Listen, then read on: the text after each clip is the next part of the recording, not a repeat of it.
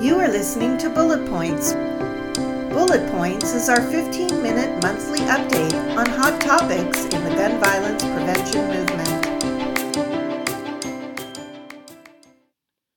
Hello and welcome to Bullet Points, a podcast brought to you by Women Against Gun Violence, where we update you on the latest topics in the gun violence prevention movement in just 15 minutes or less.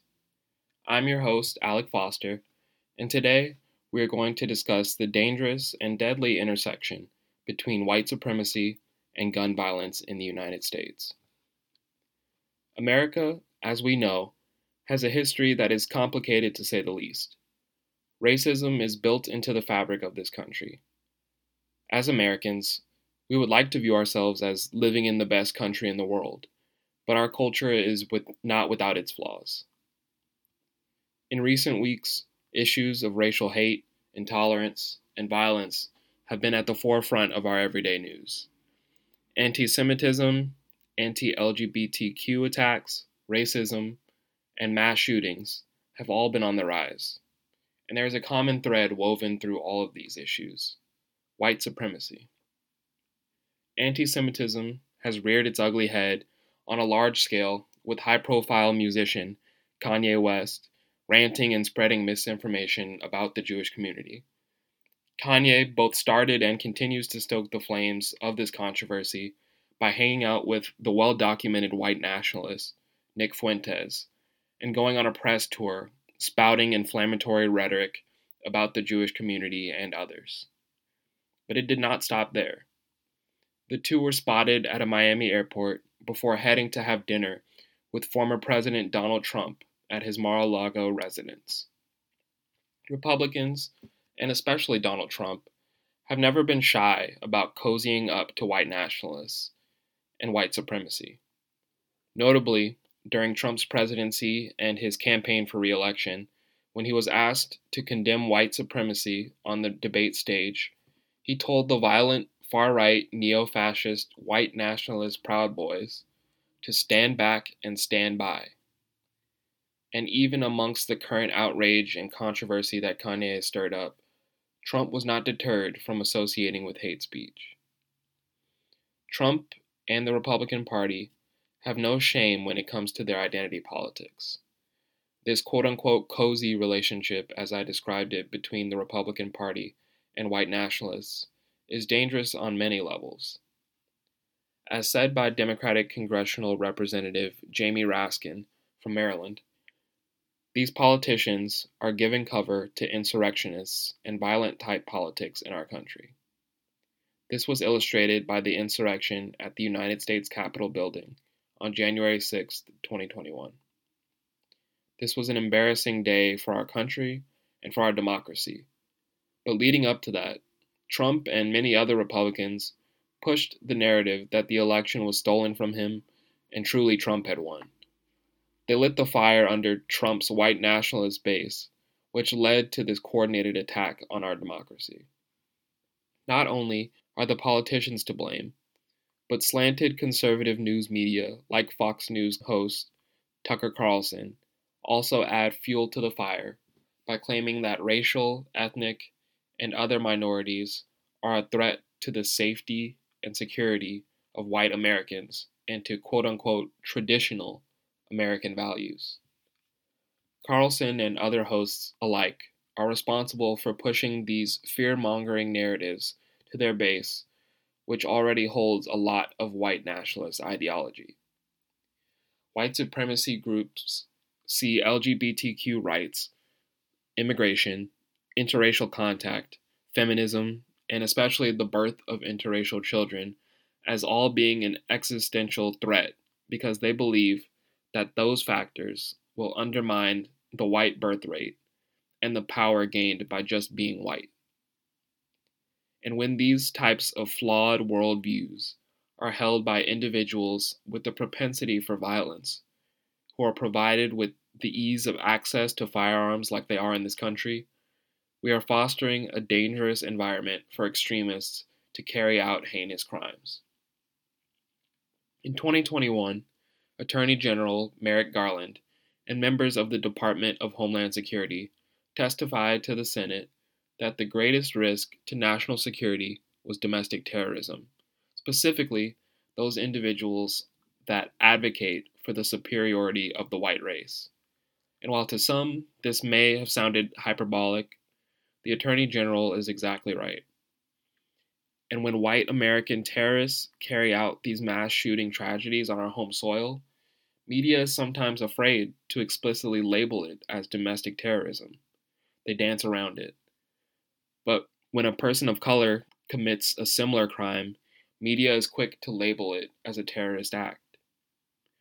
We saw recent evidence of a white domestic terrorist attack on the LGBTQ community last month with the mass shooting at Club Q an LGBTQ nightclub in Colorado Springs, Colorado. A 22 year old Anderson Lee Aldrich opened fire on a club full of patrons, killing five and injuring 25 more. The killer had previously threatened his mother with a bomb and was arrested for it in 2021 after a standoff with the police so he should have been flagged and barred from having had any access to weapons of any kind. However, the killer's grandfather, Randy Voepel, is a Republican California assemblyman who supported the January 6 riots at the Capitol and has a history of anti LGBTQ legislation. He made sure that his grandson had access to whatever weapons he desired by ensuring that his record was sealed. Voepel is surely culpable as well for that heinous act of hate that his grandson carried out on those innocent people in Colorado. The killer has since claimed that they identify as non binary, which has sparked debate over whether those claims are true or if that is being said to alleviate the charge of it being a hate crime. However, regardless of how Aldrich identifies, they are a killer and that was a targeted act of violence and hate on the LGBTQ community by a white domestic terrorist. We, of course, also remember the shooting this past May in Buffalo, New York, where an 18 year old white supremacist targeted a black neighborhood, killing 10 people and injuring three others in a Tops Friendly Markets grocery store. Buffalo's worst mass shooting in its history. According to the Trace, the perpetrator who live streamed the attack said his actions, down to his targeting Buffalo's majority black east side, were motivated by his hatred of black people. The gunman had painted a racial slur on his gun along with the number 14, a popular white supremacy reference. The racist Great Replacement conspiracy theory is connected to other hate fueled gun violence along with anti black hatred and anti Semitism, a racist manifesto attributed to the shooter endorsed the Great Replacement ideology that baselessly says there's an intentional movement to replace white people in societies across the world. The suspect said he was most influenced by the Christchurch massacre in New Zealand in 2019, in which two consecutive shootings killed 51 Muslim worshippers at mosques. Its perpetrator also espoused great replacement ideas. Attackers in several cases, including the El Paso Walmart attack in 2019 that targeted people of Mexican descent, and the anti Semitic rampages at synagogues in Pittsburgh in 2018 and Poway, California in 2019, offered similar motivations. Versions of the ideology, which originated among the white supremacist far right, have become more mainstream in recent years. A recent Associated Press NORC Center for Public Affairs Research found that one in three Americans believe there is a politically motivated effort to replace US born Americans with immigrants. And while a majority of Americans support stricter gun control legislation, attacks such as those in El Paso, Brooklyn, and Tree of Life Synagogue, among others, demonstrate the pressing need for discussion by our country's leadership of the increased frequency of racially motivated mass shootings in the United States and its direct link to white supremacy. However, as stated by Professor of Law Darrell Miller of Duke University, gun regulation and gun rights have a racist history, and the lack of gun regulation has a negative effect on minority communities. So we have to be attentive to the aspect of gun rights that are enlisted to maintain white supremacy. American Psychological Association Journal of Experimental Psychology found that white Americans who express high levels of anti black sentiments associate gun rights with white people and gun control with black people, and they are less likely to support gun rights if they believe black people are exercising those rights more than they are. And the National Rifle Association actually fosters and uses the fear of the other and the fear of loss of rights as primary marketing efforts to sell more firearms. Specifically, the National Rifle Association has been intertwined with white supremacists, amplifying their paranoias about having their rights infringed upon and their guns taken from them. This empowerment of white supremacists and their ideologies has led to upticks in gun related violence, the causes of which frequently lead back to gun lobbies such as the NRA. While the gun issue as a whole is of utmost importance and urgency to be solved in this country, it is clear that along with the access to and the proliferation of guns, the rise of white supremacist ideology is an insidious and dangerous driving factor in the amount of gun violence and mass shootings we are experiencing.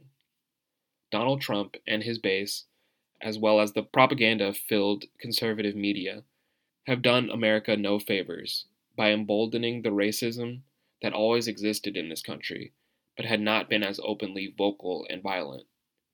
But now that white supremacists and white nationalists feel somehow both threatened and empowered, we are dealing with a whole nother level of dangerous evil. So, our work must continue. I will leave you with a couple of overarching steps that our executive director, Margot Bennett, encourages us gun violence prevention activists to take in order to combat this intolerance and violence we are experiencing. One, we can take concrete steps towards defunding the gun industry by being intentional about where we bank, where we invest, and where we shop. We must align our banking, investing, and spending with our values. And as I've stated in a previous episode, we have the avenue to do that at divestforourlives.org. The website provides concise information on divesting, as well as links to sites with more detailed and specific information. And two, as Margot stated herself, we must be fearless in the face of casual racism because it can hide something larger. It is a privilege to not say something or engage when a friend, an acquaintance, or a family member or a politician says something racist, anti Semitic, or relies on a stereotype to describe a person or situation. We all must speak up each and every time. Do not be shy or fearful at the dinner table. And I wholeheartedly agree. It is not enough to simply not be racist. We must be anti racist and anti hate of any kind. We can clearly see that the consequences are much too great to be silent. As always, thank you for your continued unwavering support of Women Against Gun Violence and the work that we do. If you have not already, sign up for our action alerts at wagv.org. Follow us on social media on Instagram and Twitter at WAGV and on TikTok at WAGVORG. And if you have any questions or topics you would like to address, please be sure to email us at wagv at wagv.org. Thank you for listening and we'll talk to you next month. Thank you for listening to Bullet Points, and be sure to follow us on Facebook, Instagram, and Twitter. Visit our website at wagv.org to sign up for our action alerts. We're looking forward to you joining us next month.